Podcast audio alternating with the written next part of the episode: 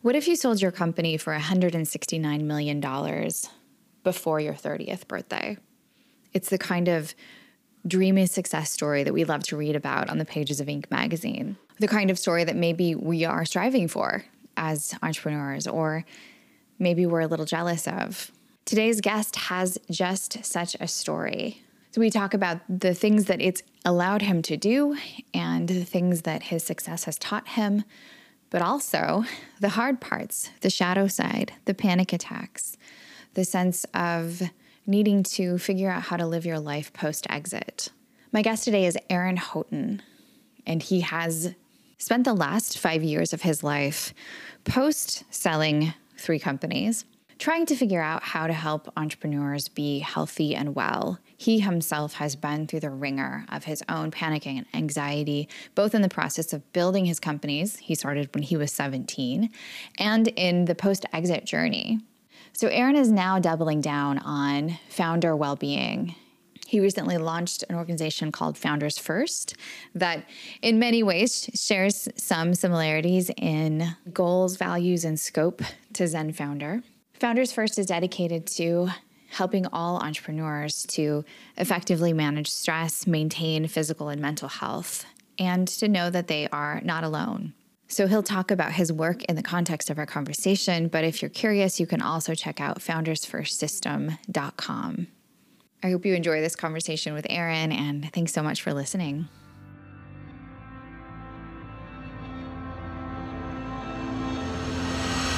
Welcome to the Zen Founder Podcast. This is a place where we have conversations about mental health and entrepreneurship. We have a pretty broad conceptualization of what mental health means sometimes depression, anxiety, sometimes relationships or physical health. The goal here is to bring some calm into the crazy roller coaster of ups and downs that is life for many entrepreneurs. I'm your host, I'm Dr. Sherry Walling. I'm a clinical psychologist and an entrepreneur, married to an entrepreneur, live in the world of entrepreneurs, and I'm so pleased that you have joined us for this conversation. Aaron, it's been really cool for me to hear about your work, especially since in this iteration, this phase, what, 3.0 are we in of your career? I don't know where you start counting. You're really doubling down on conversations related to mental health and well being among your fellow founders yeah, this last couple years has been all about trying to be brave enough personally to share some of my experiences with anxiety and depression and just not being able to maybe trust my own mind in moments under the pressure of being an entrepreneur. And so part of my healing process has been to come out and share these stories that honestly were terrifying to share and that I didn't share with even the people closest to me in my life for so many years. And that has has turned into over time and I'll tell you it wasn't easy at first but has turned into over time a real gift in my life that it's connected me with so many other people that have felt the same way and has made me a much happier person by being brave enough to share some of these things and now we're starting to feel normal sometimes to share but it's taken many years to get there.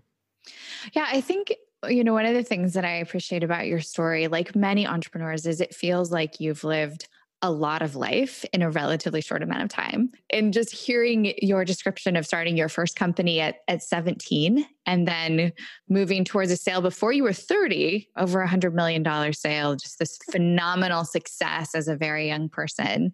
And now moving into this next phase where what you're seeking is more wisdom and connection and these maybe different kinds of things than what you were after at the beginning. Do you observe that change in yourself sort of these these transitions? Yeah i think the the biggest wake up call for me was these a couple of very poignant moments after selling my business in 2012 so it was 2 weeks before my 31st birthday. And you know everything that i had always wanted in life was to be a successful entrepreneur. I just kind of doubled and tripled down on trying to build companies that people would respect. So maybe that the world would respect me. At my core i'm a you know a kid from a, a, small town near asheville western in western north carolina. So i've just always felt like that person kind of try and prove myself to the world. And you know i thought success would deliver what i wanted from maybe that ego support standpoint and you know help me become this person that I that I wanted to become. I grew up reading in you know like Fast Company magazine and Wired magazine about these internet icons, and to me it was just these kind of shady cast of characters that came from all different parts of the world but somehow found success. And i thought well that i identify more with that than you know traditional business people and ceos and even founders. And so that's what i chased for so long. And then i had these these a couple of really important wake up calls for me after my exit where I realized that the patterns that I developed along the way becoming a successful entrepreneur that I didn't really like, and we can call those, you know, anxiety and depression and some technical terms, but also really just being kind of profoundly unhappy and less happy the more successful I became. So, as my business success went up and my financial wealth went up, my personal happiness and my restlessness with life just continued to go in the wrong direction. And so I started to realize that these were just two completely different things, and they should be, as resources, managed in different ways and should have even their own goals around them because business, success, successful entrepreneur, those were all kind of in a separate category that in the end didn't really serve me very well. And we assume that they're positively correlated, right? That as your success goes up, so does your happiness, very generally. As your accomplishment goes up, so does your sense of satisfaction and well being in life. And I think what you learned is that they're separate indices, they're not necessarily interrelated in the way that we expect. Yeah, I mean, growing up as a kid watching MTV, that's what all the rap videos told us was going to happen, right? And it just uh, they, you know, they let me down. I'm sorry, rap video disappointment. exactly. I bought into it, I guess. Yeah. well, we all do because it, it feels it feels obvious. It feels like it should be true. And I, I, don't think it's just the rap videos. I think it's sort of the assumption that all of us are under as we're growing up, as we're sort of going forth into the world. Do your work, work hard, achieve, and that will be the key, right? That will be the thing that you seek. And I think in hearing you talk about this moment after your exit, when you had buckets and buckets of money, frankly, more money than most people ever need, this realization of your own deep unhappiness what was the first sort of moment when you were like, whoa, I am successful in, in this sphere, but as a human, I'm really not okay? You know, the happiness side of it, I think, was kind of bumping along as like, hey, you know, I'm not quite where I want to be, but, you know, I'm also 30, 31 years old.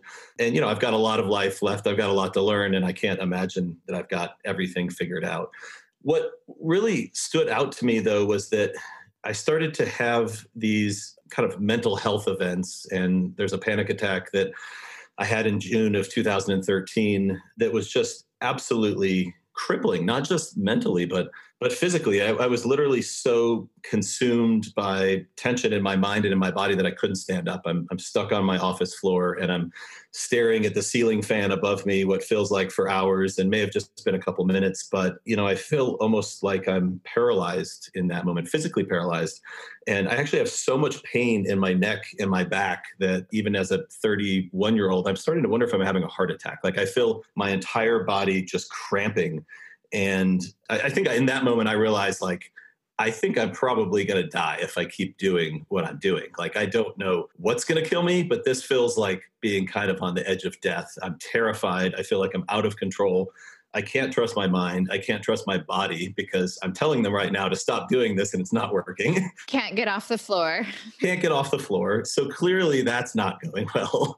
And at that point, you know, what resources do I have left to command to try and bring myself back to health again, right? If I can't trust myself to even think the way I want to think or to, to move my body in the way I need to move. Like I knew that things like working with therapists existed.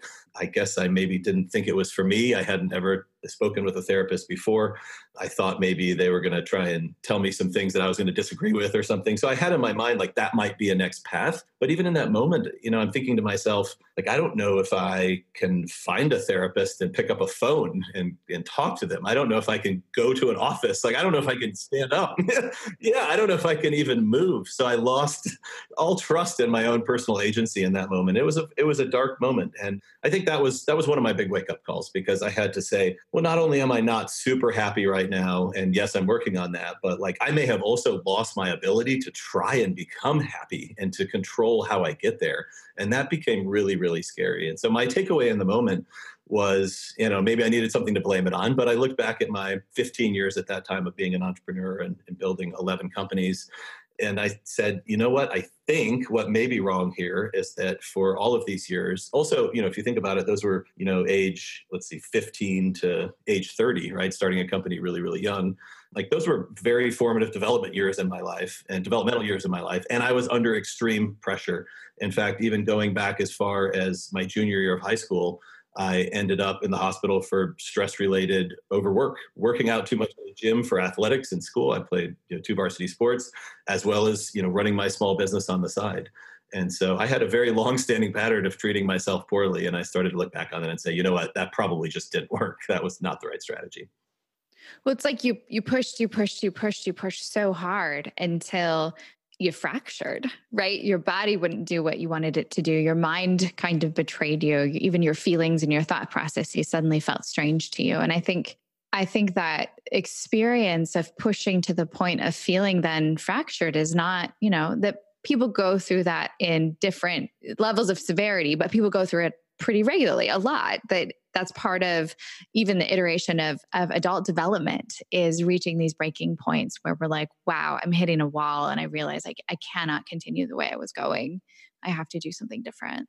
Yeah, it's it's it's such a universal experience with entrepreneurs that I've talked to. My um, friend Erik Severinghaus is writing a book uh, kind of on this topic right now, and he he actually summited Mount Everest in May of 2018, and he says very publicly that climbing Mount Everest was the second closest, the second scariest thing he's ever done in his life, and the second closest he's ever been to dying. Being an entrepreneur was the first. And that comparison, where we look at people in some of these physical pursuits and these elite performers, and we kind of idolize their brushes with death because you can picture them falling off a 5,000 foot cliff. Those experiences are very uh, alive, unfortunately, for many of us as entrepreneurs every single day. And then the cliff doesn't look like a rock cliff but you know erik shares that being an entrepreneur in chicago standing and waiting for the l train in the in the peak of brutal stress and pressure had the thoughts if i just stepped in front of this train all my problems would go away i wouldn't feel like this anymore yeah that's what the cliffs look like for us as entrepreneurs yeah, and I think a lot of people have thoughts like that along the course of their lives. And obviously, those are hard thoughts to talk about, hard thoughts to even know what how to make sense of them in our own minds. And I've been grateful along the journey for helpers, right? People who have some training in how to hear those thoughts without freaking out or sending you to the hospital or, you know, just to sort of say, yeah, those kinds of hit the wall thoughts are part of the body and the mind's warning system to say that what you're doing is not is not healthy, it's not helpful. Yeah, and they're they're scary the first time I encountered them at least, and my solution in those moments was to say, well, that's awkward. I should just ignore that. Like, let's sweep that under the rug. Right. Let's not do that again. Let's not do that again. And let's try and move on to some type of distraction, right? Let's go back into work again, or let's find something else to be distracted with. Another friend of mine shares becoming obsessed with becoming a triathlete while at the same time as being an entrepreneur because just he needed something else to obsess about to get his mind off all of the things that were tough. And so it was a long time before I was actually, again, I, I use the word brave here, I think, because that's what it felt like brave enough to actually be willing to even talk about those thoughts and feelings with other people. And I didn't share them with my co founders, I didn't share them with my investors. I didn't share them with my employees. I didn't share them with my close friends. I didn't even share them with my wife for 98% of my story as an entrepreneur. It sounds like it wasn't until you'd exited the business until you're, you know, 31 and laying on the floor that it came to a point where you felt like you could no longer contain it. Yeah, I, I felt like it was a low enough point you hear the model talked about maybe in, in addiction and other places where people hit rock bottom, right? And maybe the hard work that I felt like I was going to need to do to fix it was also scary. And so it had to get bad enough that that looked better than just continuing to suffer from it. I think that's why, I, you know, it got so dark for a while. It was really, really uncomfortable. It was really scary and I took complete responsibility for the way I felt and I and I also internalized it to think that I felt this way because I was weak. I wasn't strong enough as other founders that get put up on stages to talk about how successful they were. They never talk about this stuff. So clearly they're not experiencing it. it was my own kind of delusion in my head that this is just my unique experience and I'm not suited for this type of work. Again, reinforcing that I'm this fraud as an entrepreneur and shouldn't be successful or just got lucky or, you know, all these thoughts that always scared me in the back of my mind as well and it was it was hard to start to come to grips with how I might find my way back to being okay again. Or even learn it for the first time. I mean, I think about you starting so young, being 15, I mean, your brain's not even done cooking until you're 24. So, like, you know, so much of just your growing up experience was deeply integrated with this deep drive to push hard and be successful that it's almost like there wasn't an establishment of, of homeostasis without that level of ambition. Many folks who start really young have that experience of like, they don't even, people don't even know what it feels like to be in a state of calm, centered presence where they're not pushing into the next thing or the next moment or future oriented for what their next move is. Yeah, that fact has been really exposed in my life from the relationship that my wife and I have. So we've been married for 14 years this year and we're together for five years before that. So almost 20 years. So she's been with me from the very kind of beginning days of my entrepreneurial journey. And there's a, a, hand sketch drawing that she did of me when we we met in college. And so i was running companies then and of just the top of my head looking over the top of an ibm thinkpad laptop. And she drew this pencil sketch and and shared it with me not out of any frustration i think around it but just more of like this is how i see you. This is our life. You're looking at me across a laptop screen it's really just stunning and kind of emotional to think that that's actually her reality. But I think a big part of that truth is that that's always who I was. That's who she met when we first met. Somehow she was accepting of this, but this is who I am to her is this kind of workaholic focused person. And in recent years it's been it's been interesting to try and kind of rediscover our relationship with each other because I'm not that person anymore. I still work hard, but I have very good balance and take balance very, very seriously. And we've definitely had moments where she's like, "Why are you in my house right now? You're supposed to be working. You know, who are you, and why are you, why are you here so much?" Especially with COVID. I think we're all experiencing that with COVID. But we've had to kind of, you know, reinvent who we are to each other because of that. Because that's who I became in my late teens, and you know, that was just the only current, the only direction the current was flowing. There was no real balance to it. Well, how have you learned to be a different kind of person? Because that's not easy to do in your mid 30s. Yeah, I saw you know something a couple years ago about how you know was it most of our neural pathways are kind of solidified by age 35, and it's hard to think differently or something like that. I think some of the more recent research, I guess, around neuroplasticity is telling us we we can change these things. Would you say would you say it's harder though as we get older to hard, more work to change? I think it's harder. Sure, you're the the patterns are more entrenched, so you're undoing like paths that are dug in more deeply. Yeah, I did. Um, did a, a, program. It was actually for like public speaking and communicating in Chicago two years ago, and one of my classmates there worked for a.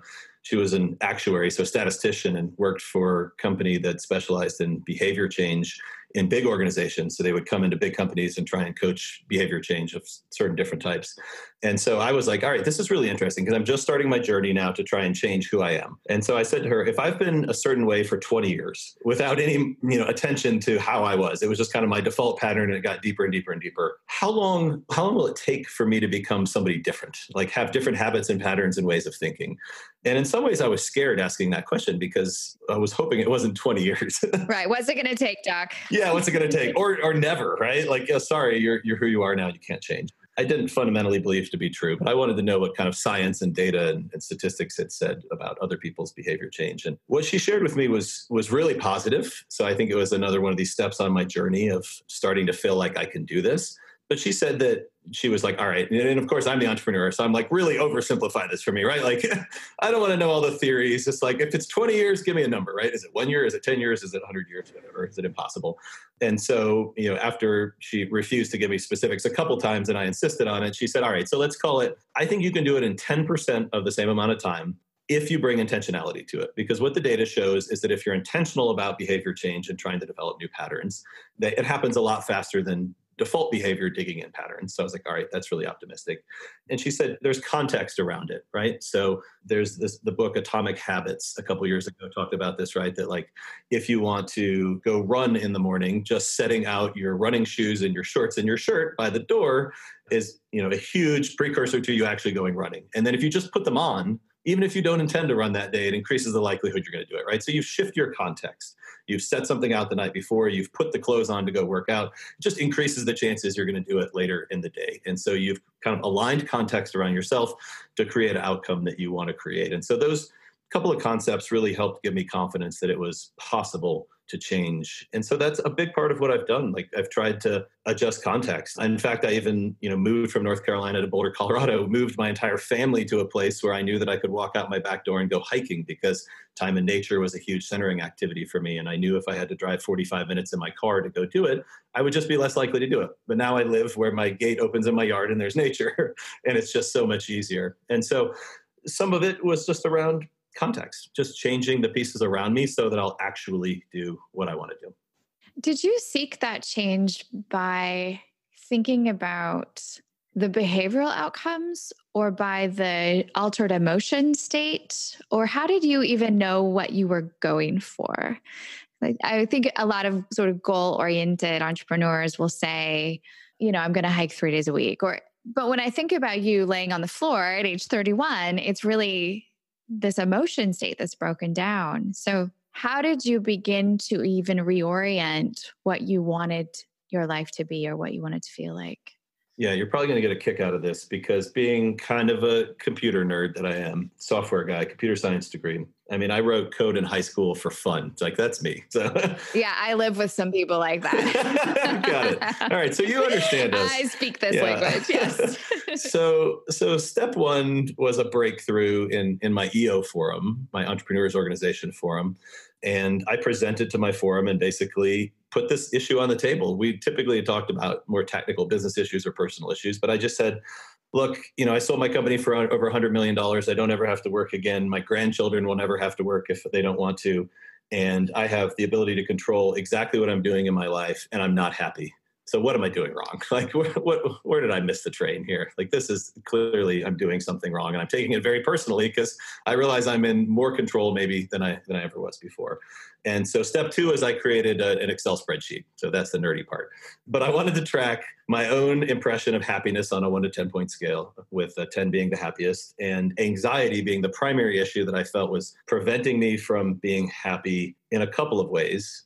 Like your happiness blocker yeah, it was kind of my happiness blocker. You know, one, it was my anxiety was often very high, which was uncomfortable. And then two, in order to manage my anxiety, I used things like alcohol to manage them, which then created other sorts of problems and distractions and hangovers and lower mental performance, right? And even depressed mood. So yeah, like it worked in the moment, but it didn't work over the long run. And trying to use this as a regular solution over time just led to, to unhappiness. So anyway, so these are the two things that I wanted to track. And I just took a really rudimentary stab at like and part of this came from my EO4 mate Mark kind of coaching me before my presentation to our forum and going back to like, all right, you know, when were you happy last? Like, where where did you get off at the wrong exit? How far do we have to go back? And I actually went all the way back to high school for when I could think of my happiest moments. And I just kind of dug into like, what was I doing in that time? How did I actually just spend my time? And let's assume that my thoughts probably came along for the ride. and you know, I wasn't doing any too too intentional mindfulness or anything in that period of time. So let's let's see how I felt in those moments. And so I came back to time with close peer group, feeling connected, like I had a community and I was safe, time with my family, which would have been my parents and my brothers at that time, time with friends, time spent on challenging mental activities, physical activity, so exercise and endurance. I had a list of seven of these things. I can't come up with all of them right now, but I, I just tracked every single day what my highest anxiety point was on a one to 10. So 10 is like Aaron stuck on the floor again, having a panic attack, which has happened again. And happiness 10 is let's, you know, pure bliss and contentment, we'll call it. And I tracked those things over time and I started looking for a correlation. Like, what activities can I do that lead me to be happy? And one interesting outcome, so I've actually been doing that now for over 1,200 days in a row. That's been several years now, and I still track it every single day. I'm scared to stop because it worked. But one of the big epiphanies, I think, from that was that achieving things, like achievement related things, didn't seem to have any correlation on happiness at all for me over those you know, thousand plus days. And even the the one I left on there because I felt like maybe I should, and I also thought this was part of my identity was the the mental challenge, having some amount of mental challenge every day, solving a problem, could just be even reading a good book or intellectual stimulation. Intellectual stimulation. Yep. I eventually took it off the list. it just, for me at least, didn't correlate that closely with happiness. And you know, I guess I'm just a simple person, but I was happy to go for, you know, a two hour mountain bike ride with friends, have connected time with people, have exercise, be outdoors. That seemed to work. So there were other things that worked better for me than some of the things I originally thought. That you thought were making you happy or could drive your happiness. Yep. Hmm. So good old data collection. yeah, it's funny when you walk into a therapist's office with a rudimentary built spreadsheet of tracking your fillings for the last five years and dump it all on them and say, "Figure this out, doc." yeah, can you look at the look at the relationships? I mean, as a as a therapist for many entrepreneurs, like that is absolutely not surprising, and frankly, would be lovely to even work with someone who is able to engage in that level of self reflection because collecting the data, I think it becomes the hard part. Even having the courage to kind of peer into the, the black box of the mind and, and sort of wonder, like, what's in there? Why isn't it working the way that I think it should?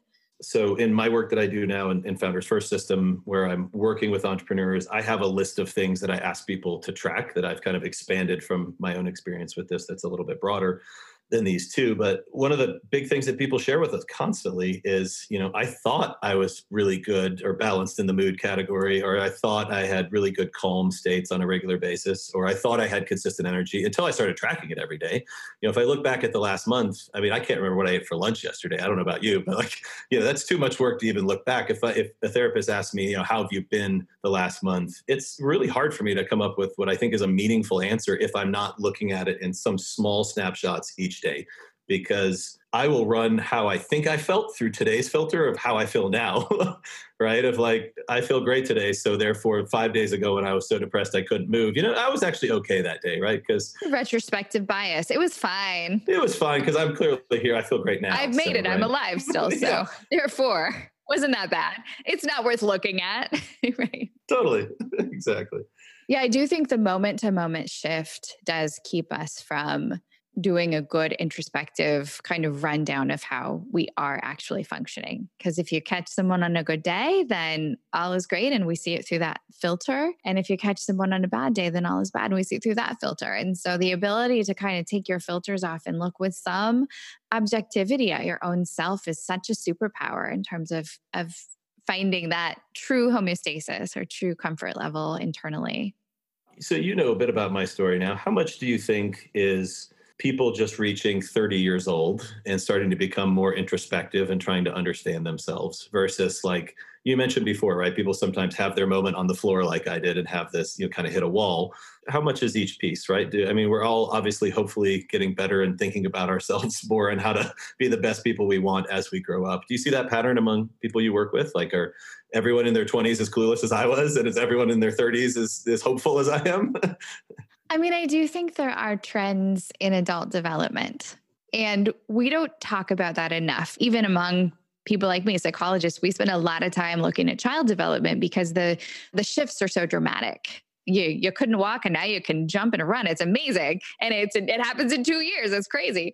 And so i think we don't give enough credence to the kind of normal ups and downs that go with adult development. I mean erik erikson is a old school intro to psychology theoretician who talked a lot about adult development and this sense of in your you know your early adulthood you're developing your identity you're also developing your capacity to be in intimate relationships with other people to be a person in relationship. But it's not until your 30s 40s and onto your 50s that you're really like leaving your mark in the world. And i think with a lot of entrepreneurs, especially folks who start young and especially folks who are really successful really young, in some ways their developmental trajectory gets a little bit rearranged.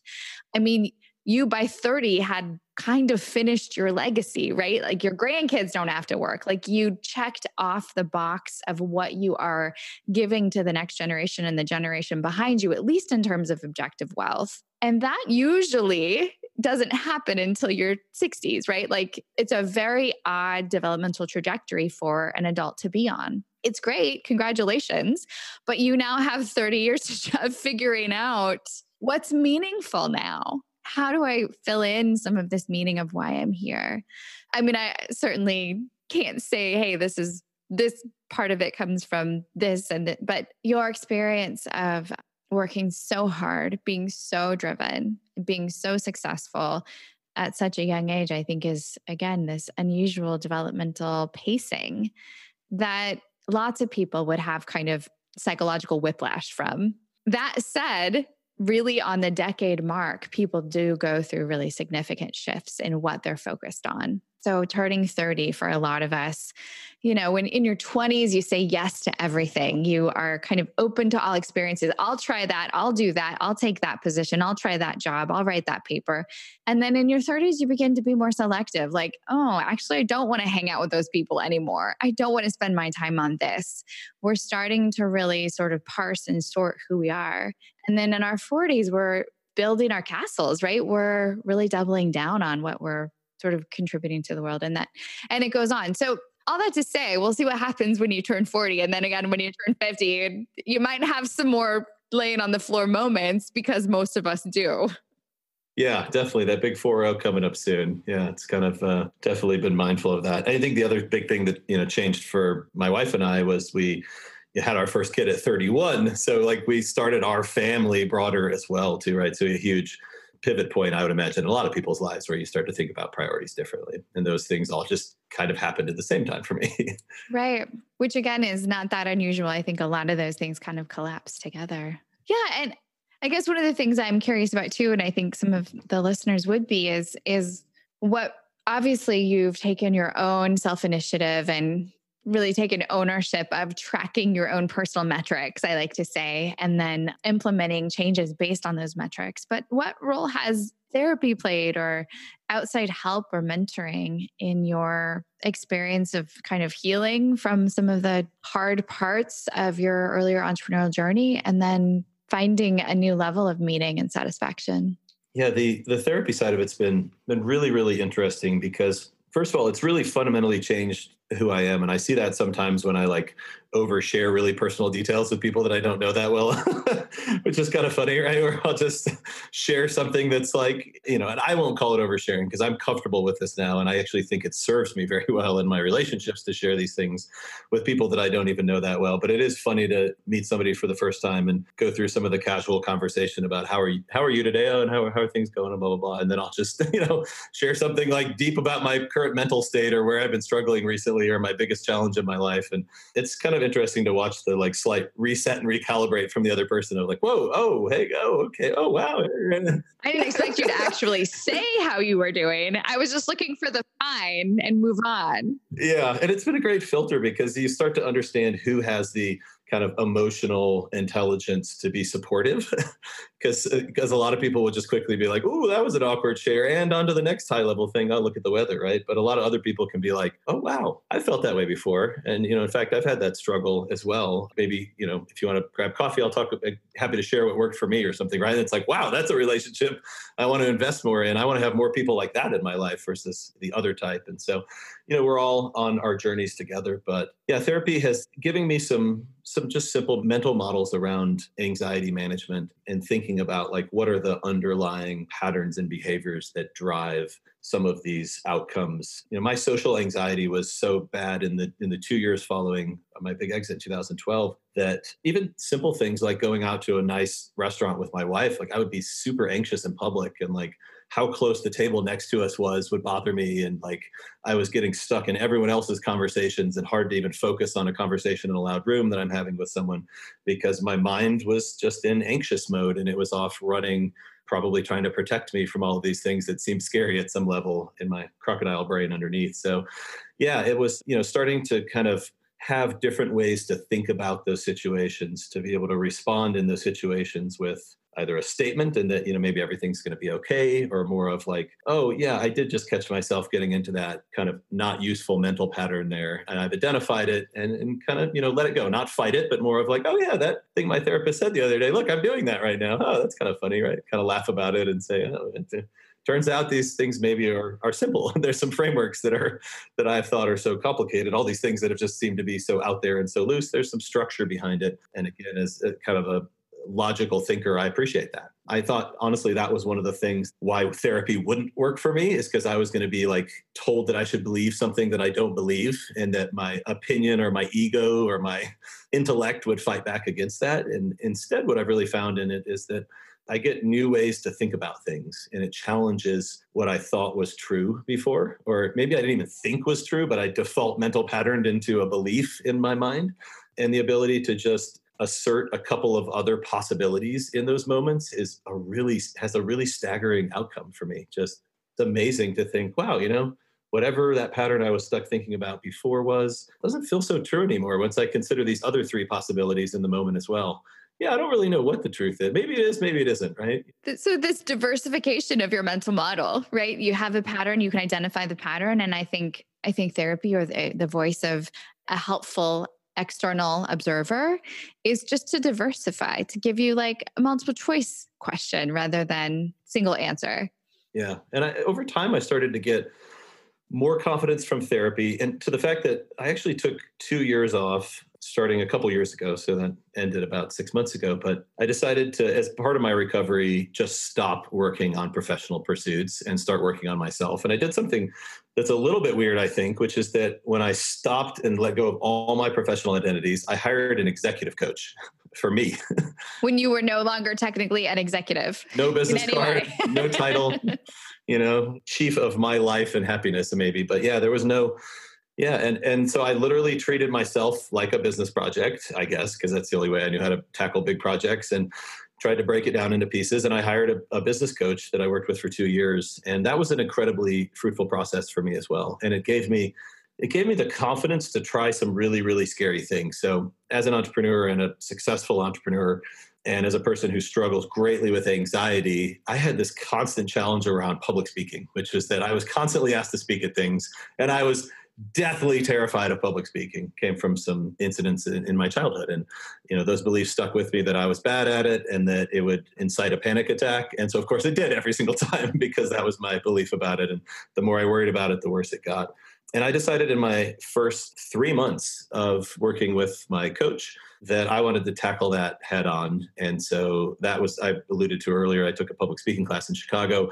But before that, I actually committed to give an hour long keynote to an executive education program at MIT with 60 global CEOs in Boston. Way to jump off the deep end. It was, it felt good in the moment. Like go to your kid's kindergarten class and do like career day. I mean, I should have. See, I should have.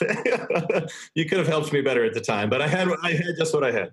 Just go, just go. Just go. And so it felt amazing in the moment to be brave and commit to it. And then the next day I woke up in like a cold sweat going, clearly I'm going to die because that's how I feel about these things and then I went and did it. And I did actually a pretty good job. And in fact, I talked about something I was passionate about, which I hadn't talked about before, which was my own struggles with mental health and as an entrepreneur. And it was the first time I ever talked publicly about it, which I also scared me even worse because I was talking to a large group publicly about this. And I did it, and I pulled it off. Uh, you know, maybe not an award-winning public speaker on the first attempt, but you know, maybe the second time will be. But I did it, and you know, I feel like the the coaching process around that I would not have been brave enough to do that without someone walking me through why it's important, why I do want to do this, why I may, you know, benefit from this, and why maybe the risks that I think exist around it maybe aren't even as bad as I think they are. Yeah. As in, you probably won't die. Probably won't die, and I and I honestly visualize both success and failure in it quite extensively beforehand. Of like, this is what I think failure looks like, and here's what the next day would be after that failure, and here's what I would do the next week after that failure, and here's what I would do the next year after that failure. And it started to all look like it didn't really matter that much anymore. Like it's all survivable. It's all survivable. Probably not going to die. And honestly, giving a talk about mental health and anxiety as an entrepreneur, like there might actually even be benefit to what I'm calling failure of like complete breakdown, panic attack while giving a speech. Like, guess what? Exhibit A, here I am. Look, and in real time, it's happening right now. I don't always offer this to all the people I speak with, but just today for you, I'm going to give you the real thing. We're doing a lab. yes. The real thing. So I was like, you know what? If I'm just going to be honest and authentic about it, then most outcomes are going to look more positive, even the ones I'm scared of. Yeah. Even if it's a little messy too. Well, what are the outcomes you're going for now? So, personally, happiness. Legacy is one that I um I still shy away from a little bit because I accomplished a lot of, you know, all of the business milestone kind of goals that I set out for myself. In fact, you'll find this funny because the original goals I set out for myself, again, being kind of a nerdy kid was that I wanted to create a company where I wrote software to solve business problems and also built the hardware that ran the software, like would build the computer that would also run the software to solve their problems. And I got a contract to do some work through a little kind of software development firm I was running as a college student my junior year that did exactly that. It ran an entire business. We built the software and hardware. So I actually met all of my life goals that I set as a teenager, which maybe were oddly low, but um, that's just what I wanted to do. I thought it'd be cool to have the skill set and, and build something. And so, yeah, I kind of hit all those at age 21. And then, of course, I just moved the goalpost like we all do and said, I want to build a million dollar company and then a $10 million company, then a $100 million company. And shockingly, you might not believe this, but after I sold the company for $169 million, I declared to the world that I was going to build a billion dollar company, which I now have no interest in doing. But you know, the legacy part of it for me has been has just come out of this organic process of sharing my story and realizing that how realizing how deep my relationships and connections can be with people that I know well and also with complete strangers if I just share exactly what's happened in my life and the things that scare me and the things that I feel like I'm not good at, the things that the thoughts that I feel like hold me hostage and I just put that all out there. And so that's led me on this journey where now I spend most of my time talking with founders about my story, sharing models that I've developed that worked for me and seeing if they work for them. And to me, it's it's just really iterative. I, you know, I do have in the business I've created around this called Founders First. We do have a goal, which is to positively improve the lives of a million founders. But my personal passion behind this is really just the next founder. It's whoever I talk to next. I got a, a call on um, Thursday from a friend of a friend who was in crisis and just needed somebody to talk to. And it's not a commercial activity. It's not a way that I make money. It's just, it's amazing that people now reach out to me when they have these same problems. And I don't have any real qualifications to guide them other than that I can just share my story. Here's where I've been. Here's what worked for me. Might want to try this. You worked for me it's simple. Here's here's the things that didn't work. Here's some stories from other people that have you know allowed me to share them as well so we can all understand that we're in this together. And though i just live from those connection points to the next connection point where i get to get to help somebody and get to be in a conversation with somebody who's struggling. And i can i've been given this platform by having a large exit as an entrepreneur that some entrepreneurs just happen to listen to me and respect what i have to say because i built a big company which i don't take for granted. And I, I try and use that now to not tell them how to build the best new marketing plan or how to scale their executive team but instead how to take care of themselves. And i had a huge breakthrough on on last thursday with this gentleman who called me he's got a day job as well as a, an entrepreneurial side project. And he said i've had you know 100 hour weeks for the last couple of weeks at the day job and i've just jumped back into what i'm working on in the startup and i just can't do it. And he's describing a situation and i'm like you're just burned out. I get it. You've worked too hard. And i said you know what? Working on your startup is not self-care. That's more work. And there was like silence for 20 seconds. And then he goes i've believed that to be true for the last five years. Oh my gosh you're right. That's not self-care. No wonder i'm burned out and so for the last five days he's been sending me his accountability list every day for what he's what is he going to do for himself every day. And we just text back and forth. Those little gifts are, are just huge to me. So i just live from one of those to the next every day. Well it sounds like a very um, lovely existence in a lot of ways aaron to feel like you have the the space and capacity to both pursue your own happiness but then also to support others in the pursuit of that. Happiness meaning satisfaction yeah, I think we're we're all going to define happiness a little bit differently, but I think the number one thing that I want entrepreneurs to understand is where we started this conversation today, right? That there's just two different things to optimize around and personal happiness, joy and contentment, you know, is maybe in one box and success, awards, accolades, revenue, exits, investors, milestones, product launches, those are all great too but they're in a different bucket. And if we can treat those as two separate things, I think people can avoid a lot of the suffering that I put myself through. They both have to be nurtured. Yeah. Well, thank you so much for your time today. If people want to learn more about what you're doing, more about the Founders First System, what's the best way for them to follow up with you? Yeah, it's really easy to find us. So we've got a free community of founders talking about their mental health and performance and being vulnerable together and supporting each other called the Founders First Community. And the easiest way to find it is just pick up your smartphone and go to the App Store and search for Founders First Community, join the community, and join the conversation there. Fantastic. Well, thanks so much. We'll definitely uh, include that in the show notes too. So if people are driving or missed that, they can find it there. Excellent. Thanks, Sherry. And everybody who's listening, um, if there's anything I can do to be helpful, find me in the Founders First community. I'm there every single day answering questions, asking questions as well. I'd love your thoughts on some of these struggles that I've had as well. So join us there.